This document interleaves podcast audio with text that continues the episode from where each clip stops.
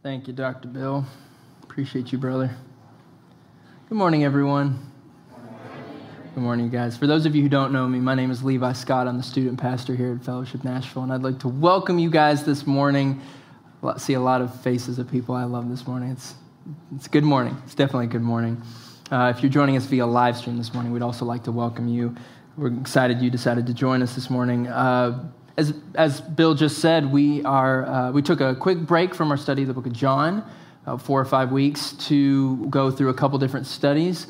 And we are jumping right back into that narrative this morning. And when last we left, we were in John chapter 13, and our very own Gus and Alina walked us through the, the yeah, woo, love Gus. Uh, the, the first half of chapter 13, looking at Jesus washing his disciples' feet. And if you haven't checked out that sermon yet, I would really encourage you to do so. He did an excellent job. Uh, as we get ready to dive back into the narrative this morning, I have uh, a question for you guys to just, just ponder it in your brains as, as, as we're about to dive into the word, but just ponder this question in your brains. What is a memory or a thought of yours that, if it were made known to everybody here right now, would make you feel ashamed? A memory, a thought, something that you just, I mean, you, it, it, popped in your brain immediately, I guarantee it. But something that happened or something that has happened or something you've said that if it were made public today would make you feel shame inside. For some of us, maybe for many of us, that may be a hard question to even consider because if we do, it allows room for those memories that we've done a really good job at, at squishing down and pushing aside to leak back into our brains and to fester and to sit for a little bit. We've done a really good job hiding them away. All of us have done something that we're ashamed of. All of us have turned our back on Jesus in some way, shape, or form. And many of us have confessed belief in the risen Christ, but in public, we may be afraid to proclaim that faith or to identify with that faith. We've all been unfaithful to Jesus at some point in our attempts to follow him with our lives. Perhaps you're even here this morning and you've done something rather recently that's coming to your brain, something that you're ashamed of. We have all betrayed Jesus. It's my prayer this morning that this message will encourage your hearts as we see a picture of Jesus' pursuit of those who betray him. As we walk through this text, there are going to be three truths that we're going to see, and they're going to become very, very clear. But I'm going to give them to you now just so that you can mull them over in your, your brain as we walk through. Number one, Jesus knows you. Number two, Jesus pursues you. Number three, Jesus loves you. So those three, just keep them in your brain for the time being.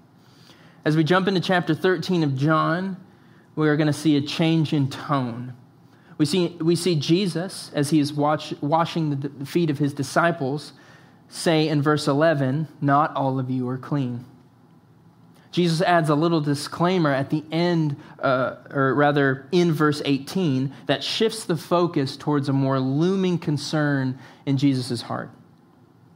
If you're able, would you stand with me this morning for the reading of God's word, John chapter 13, verses 18 through 38? I'm not speaking of all of you. I know whom I have chosen, but the scripture will be fulfilled. He who ate my bread has lifted his heel against me. I'm telling you this now because it takes place, before it takes place, that when it does take place, you may believe that I am he. Truly, truly, I say to you, whoever receives the one I send receives me, and whoever receives me receives the one who sent me. After saying these things, Jesus was troubled in his spirit and testified, Truly, truly, I say to you, one of you will betray me. The disciples looked at one another, certain, uncertain of whom he spoke. One of his disciples, whom Jesus loved, was reclining at table at Jesus' side. So Simon Peter motioned to him to ask Jesus of whom he was speaking. So that disciple leaned back against Jesus and said to him, Lord, who is it? And Jesus answered, It is he to whom I will give this morsel of bread when I have dipped it. So when he had dipped the morsel, he gave it to Judas, the son of Simon Iscariot. Then, after he had taken the morsel, Satan entered into him. And Jesus said to him, What you are going to do, do quickly. No one at the table knew why he had said this to him.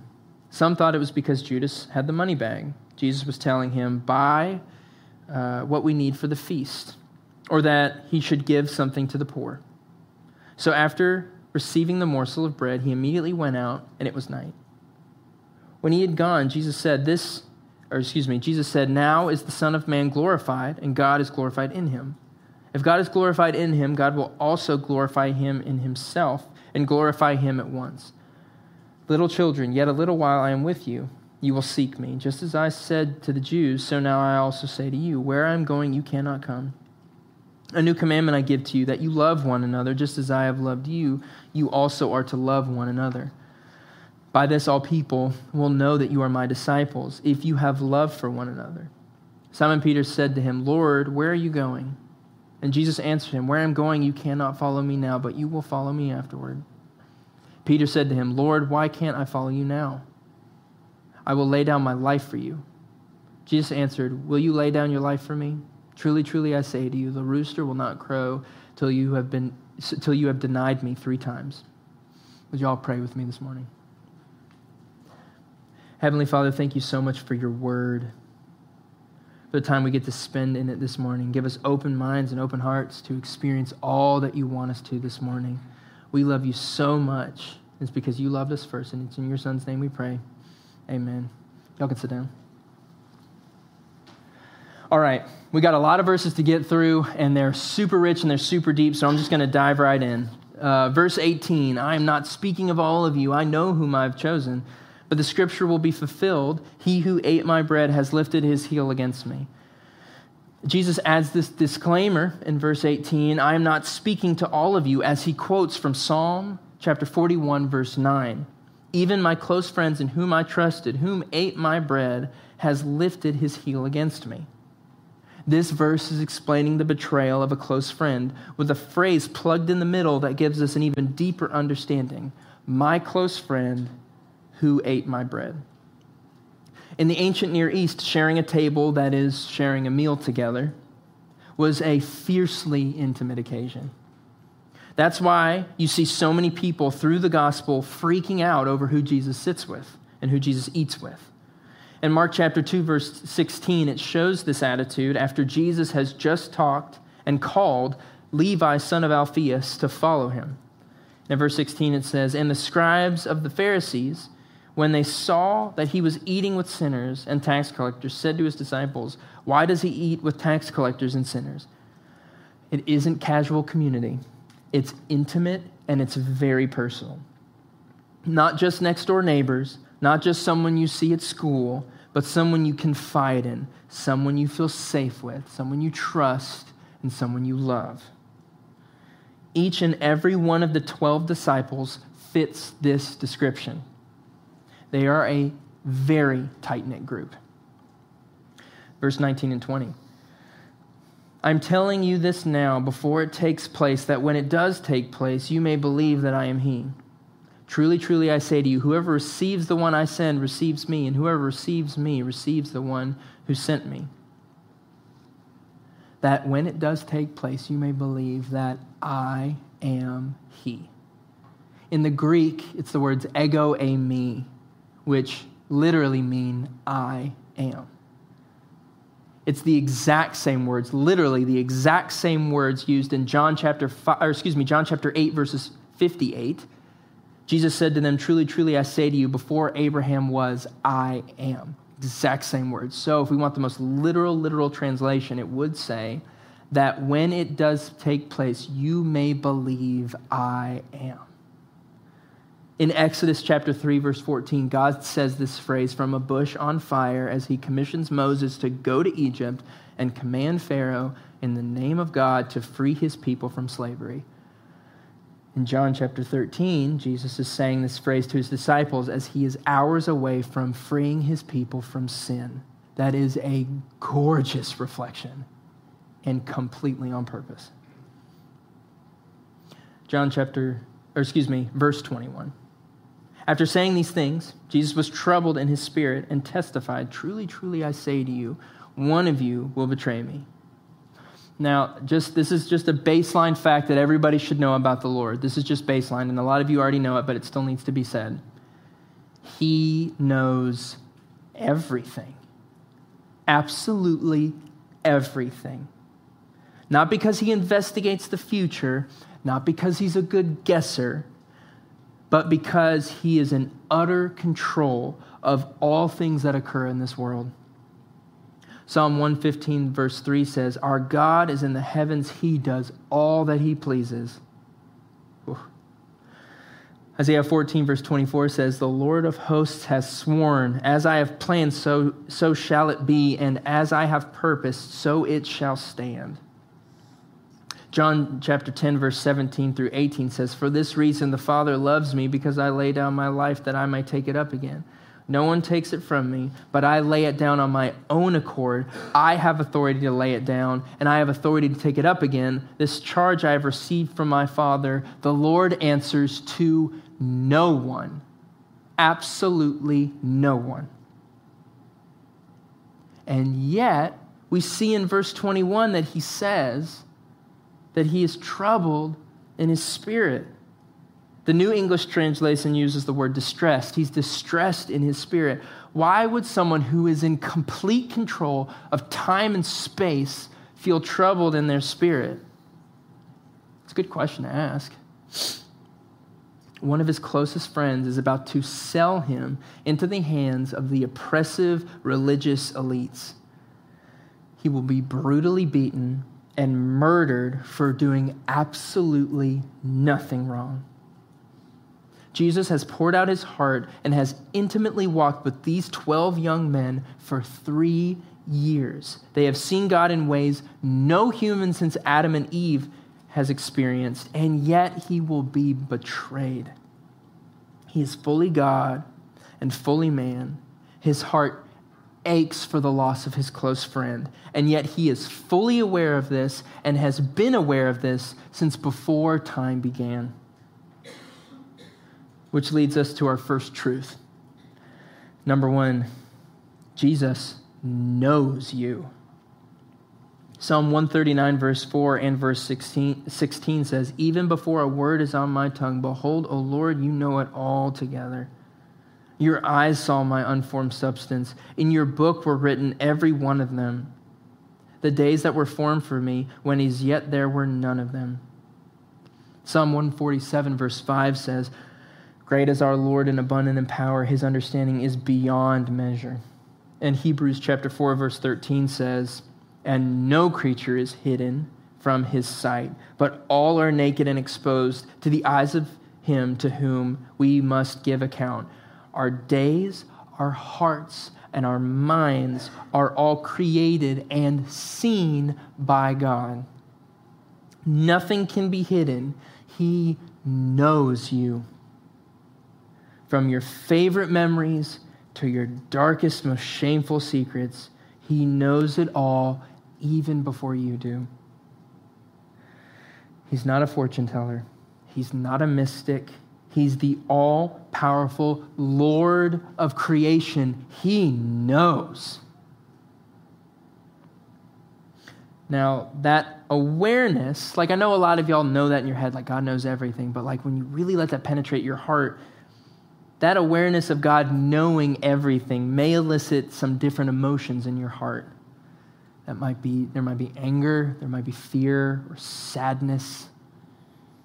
But don't worry, this is only the first truth. We'll get a, a much fuller picture as we go forward. This is not the, obviously, it's not the end.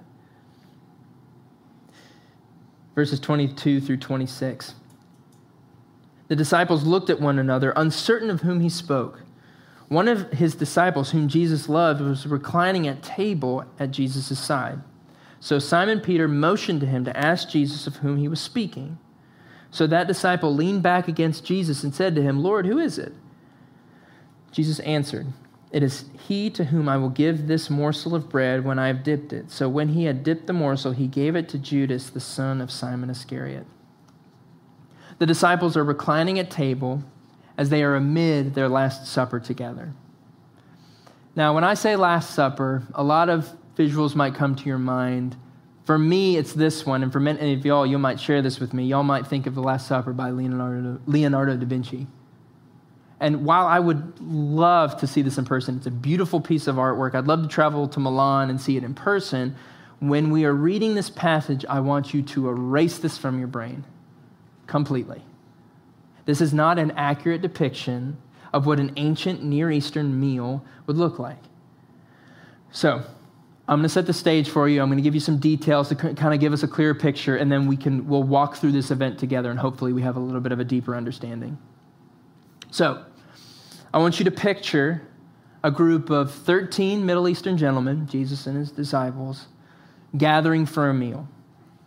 They're either surrounding a solid rectangular table about six inches off the ground, or a U shaped table called a triclinium, also about six inches off the ground. And they are surround, and each table, whatever picture you have in your brain, some, there's a lot of debate around it, regardless if it's a solid table or a U shape. There's some debate, but regardless, surrounded by cushions. Each partaker of the meal would have been reclining on their side, leaning on their arm, and using the other to participate in the meal. So in the Middle East, the right hand is considered clean, so most likely they're leaning on their left arm, leaning on their side, and they're eating with their right hand, partaking in the meal. Jesus would have been sitting at the place of highest honor. There's a lot of debate around exactly what spot on the table that would be, but just picture it. He's sitting at the most important spot. Are y'all picturing it? Y'all got it in your brains? All right. In response to hearing Jesus' statement about his betrayer, none of his disciples knew who he was talking about. This is further testament to what I harped on like a month and a half ago. These men were in intimate relationship and in ministry together for three years. Nobody suspected Judas. Nobody did. It's such an unexpected twist that in Matthew 26 and Mark 14, Scripture literally tells us that they start asking it of themselves. They're not saying, when Jesus says, Oh, someone's going to betray me, they're not saying, Oh, well, it's clearly Judas because we hate Judas. He's the worst. We all know Judas is terrible. Like, no, nobody suspected. They start in Matthew 26 and Matthew and, Mark 14, they start saying, Is it I, Lord? Am I going to betray you? Is it me? They assumed themselves before anybody else. That's how tight they were. It's a further testament to how tightly knit they truly, truly were. The fear and anxiety in that moment is almost palpable. Someone is about to betray the Son of God. And in verse 23, we see the disciple whom Jesus loved, who we know is the author John is sitting at Jesus' side. Now, the seat to the right and the seat to the left of the person of highest honor is the best spot for anyone who is not the most important person in the room. So, if you're sitting at the right and to the left of Jesus, that is the highest honor for anyone not named Jesus. Before the meal, Jesus would have gone up to two of his disciples and said something like, Hey, buddy, I, hey guys, I, I would love it if you sat next to me today. I, I, I, want, I want you to sit with me today. John is in one of these spots. Peter, who normally has no problem shouting out exactly what he's thinking, doesn't feel comfortable doing that in this moment. So, in verse 24, we see Peter motion over to John to ask Jesus. So they're all, when you will betray me? They're all questioning. There's this weird kind of, the mood is so strange, and Peter doesn't feel comfortable. So he, you know, he's leaning and he's eating. Oh my gosh! And he looks over at John. And he goes, trying to meet his eyes or something. John, ask him. Ask him. Like he's trying to, like that's what's happening. He motions over because he's not going to shout it out. He's like, come on. John is most likely sitting to Jesus' right as he is putting weight on his left arm, and scripture says that he is leaning back against Jesus. So he's leaning on his left. Peter says, You ask Jesus. And it says he leans back against Jesus and he goes, he leans back against his chest and he says, Hey, Jesus, who is it? So Jesus is here. John is on the right, leans back against Jesus.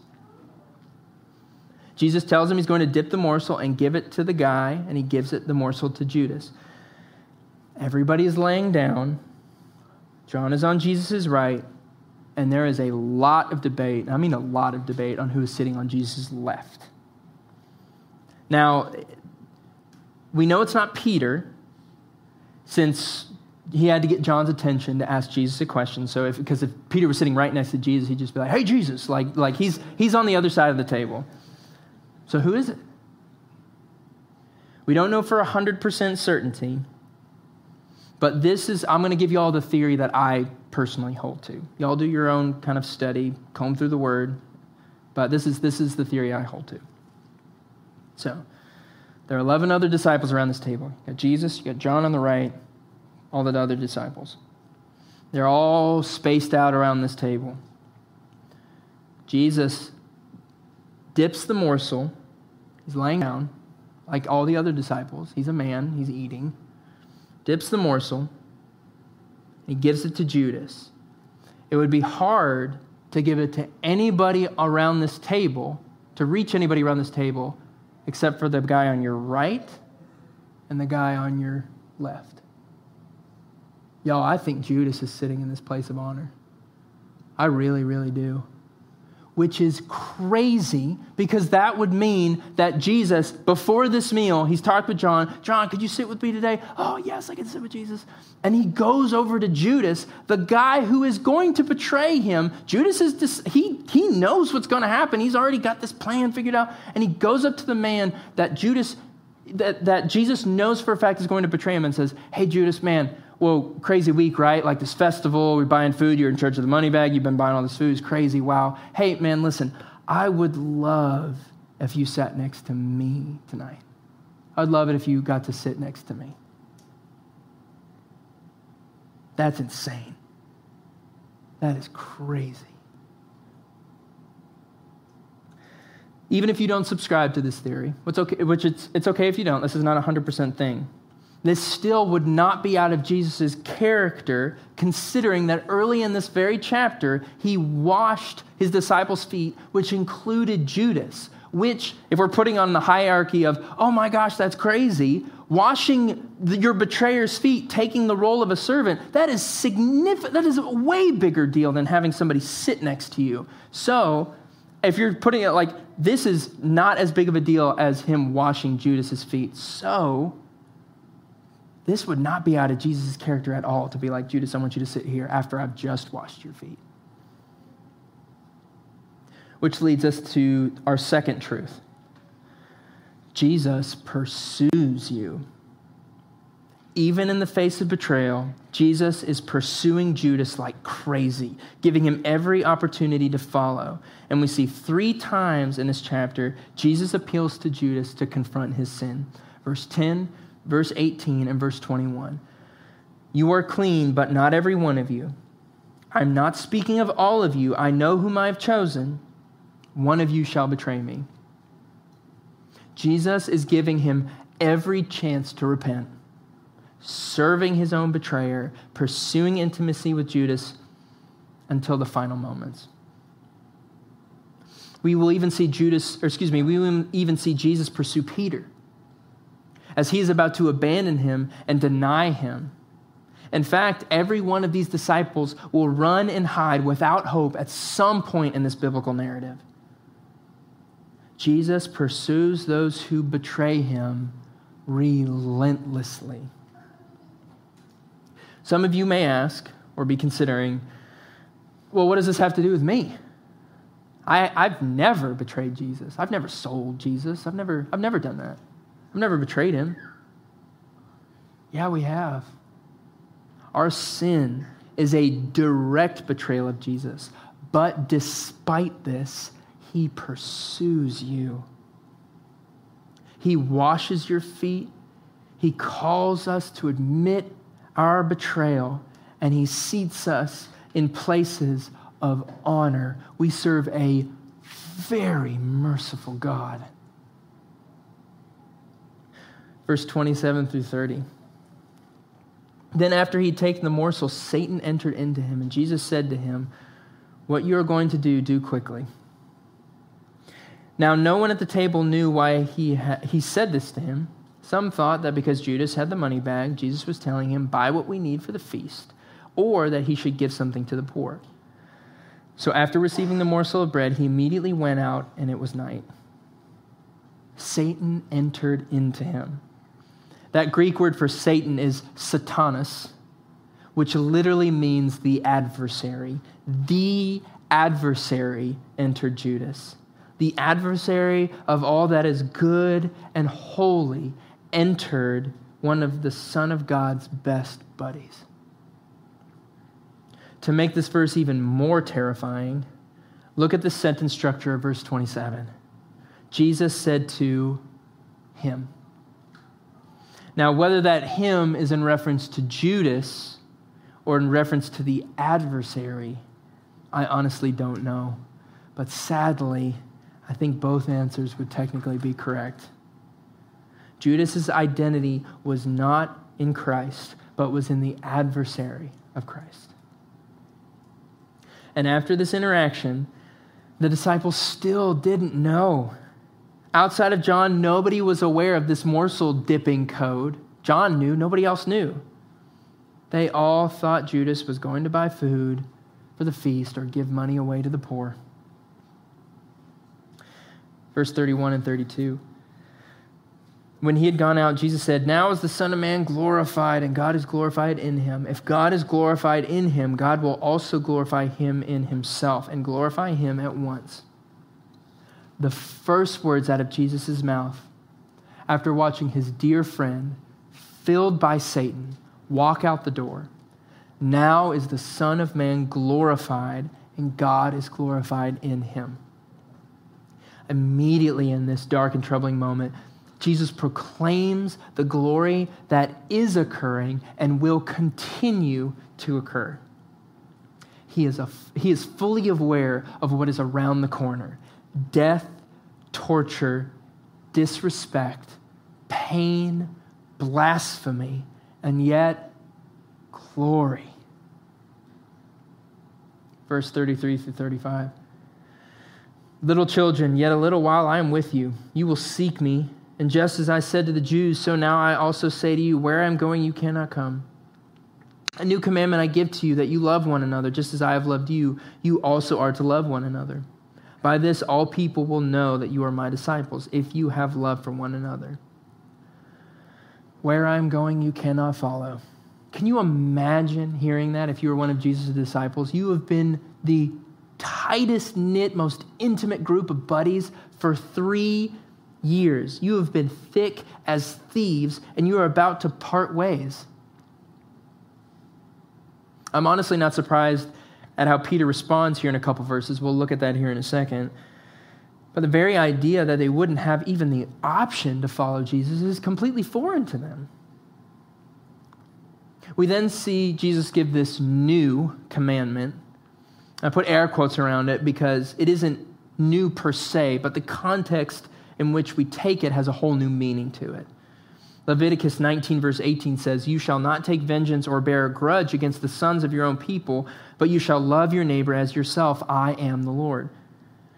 The disciples have been taught the Hebrew scriptures. They knew they were supposed to love their neighbor.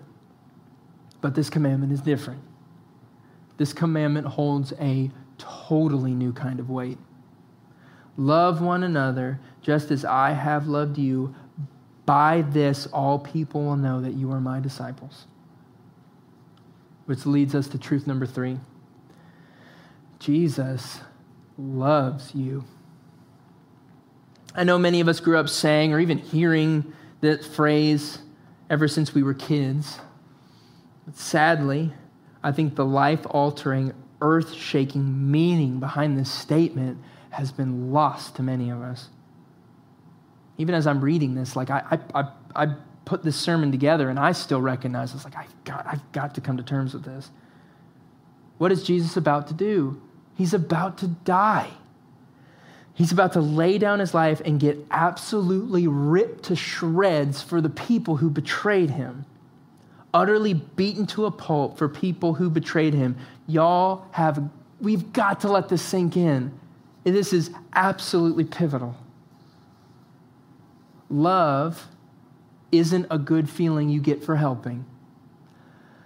Love is not the satisfaction you get for completing a mutually beneficial task. Love isn't the mushy feeling when you see that attractive person across the room.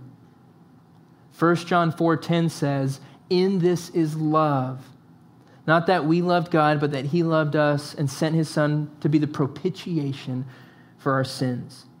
Y'all, love is a choice the choice that God made to send his son, the choice Jesus made to willingly die, to die for betrayers like Judas and like Peter and like me and like you. That's love. You know what's really, really crazy though? I was thinking about this as I was like, how crazy this is. He could have avoided all of it. He could have avoided all of it, but he faced it head on for us. We owe, like, he, he owes us nothing. We deserve absolutely nothing. That's true. We don't deserve anything, but he gave us everything. He didn't have to, but he did. That's the love we are called to represent.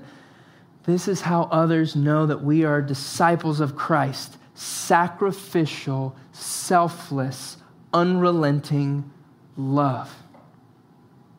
Easy, right? No problem. No, super hard. Verse 36 through 38 Simon Peter said to him, Lord, where are you going? Jesus answered him, Where I am going, you cannot follow me now but you will follow me afterwards. Peter said to him, Lord, why can I not follow you now? I will lay down my life for you. And Jesus answered, Will you lay down your life for me? Truly, truly, I say to you, the rooster will not crow till you have denied me three times. I was talking about this in the first service. I uh, when we were on the disc golf trip that Brett was talking about. We were in the car, you know, just chatting or whatever. And I can't remember who it was. It might have been Brett. I can't remember. But someone was like, Levi, when's the last time you cried? And I was like, no, it was probably yesterday or maybe the day before. I can't remember. But it was, I, I remember, it was reading this section of the passage. I feel like oftentimes, and I don't know if you guys share, with, share this with me, but I oftentimes get in these ruts and I start putting Jesus into this weird, historically incorrect bubble of the, of the talking down to us God, or the emotionally distant God, or the passively uncaring God. Those are lies. Lies. I'm going to read verse 36 again. It's just so good. Simon Peter said to him, Lord, where are you going?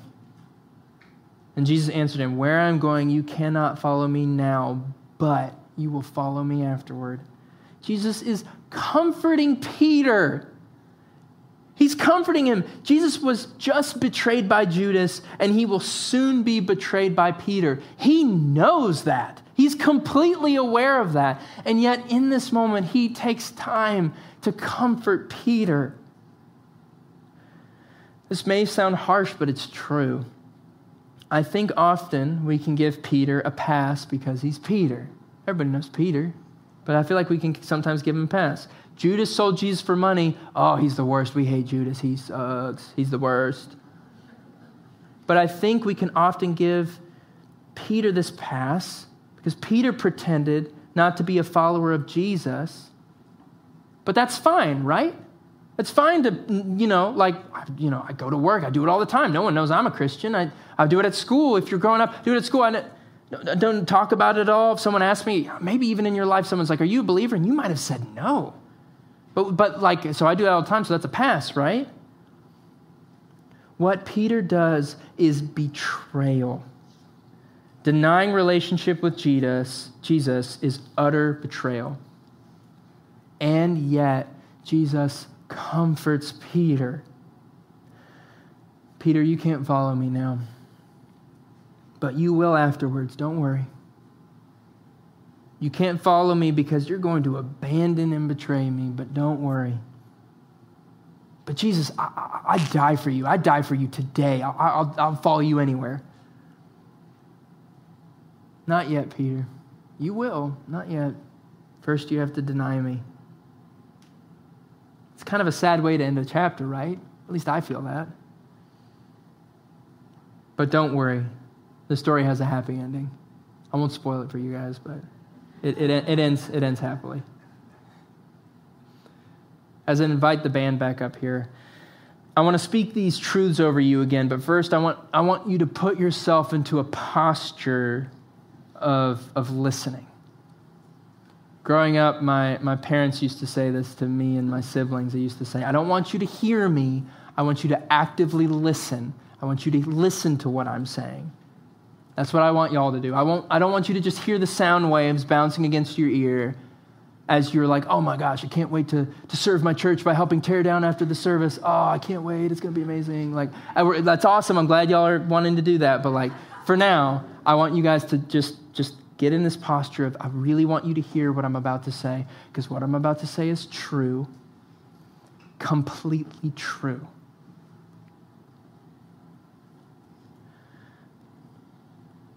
Jesus knows you.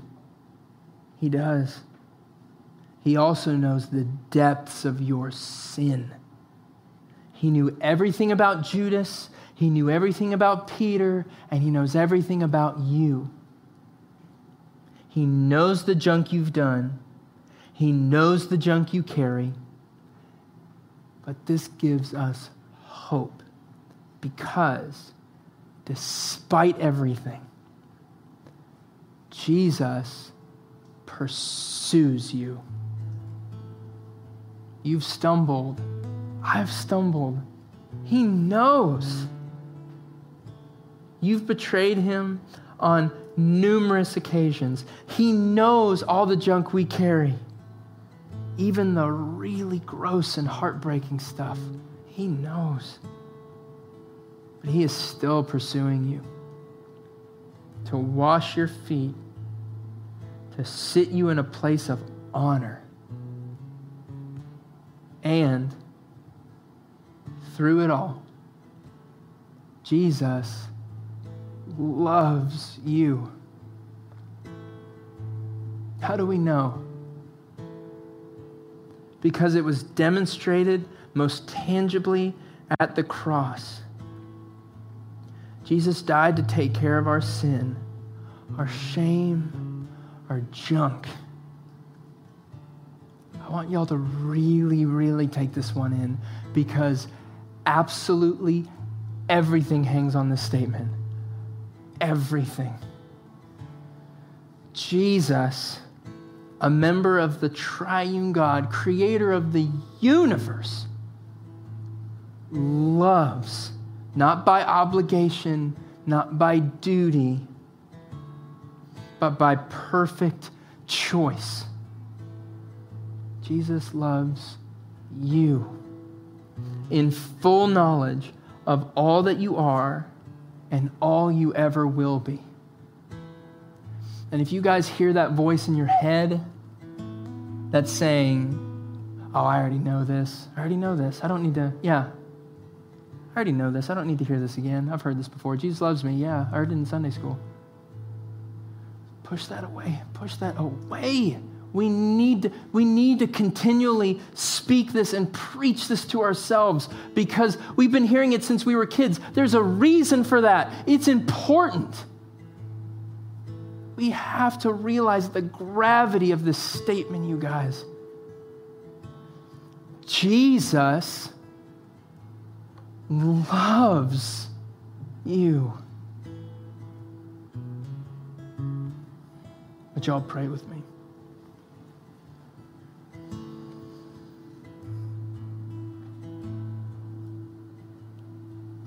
Heavenly Father, we are so thankful.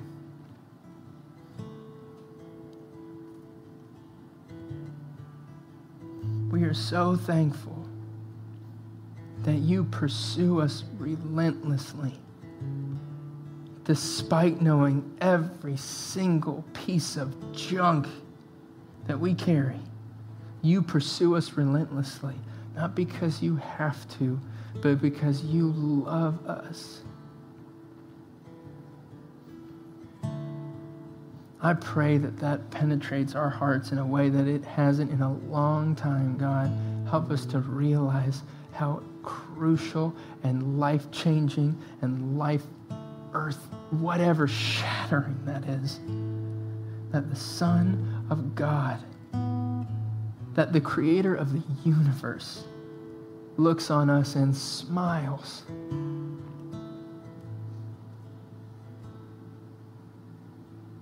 We love you so much, and we know it's because you loved us first. And it's in your son's name that I pray.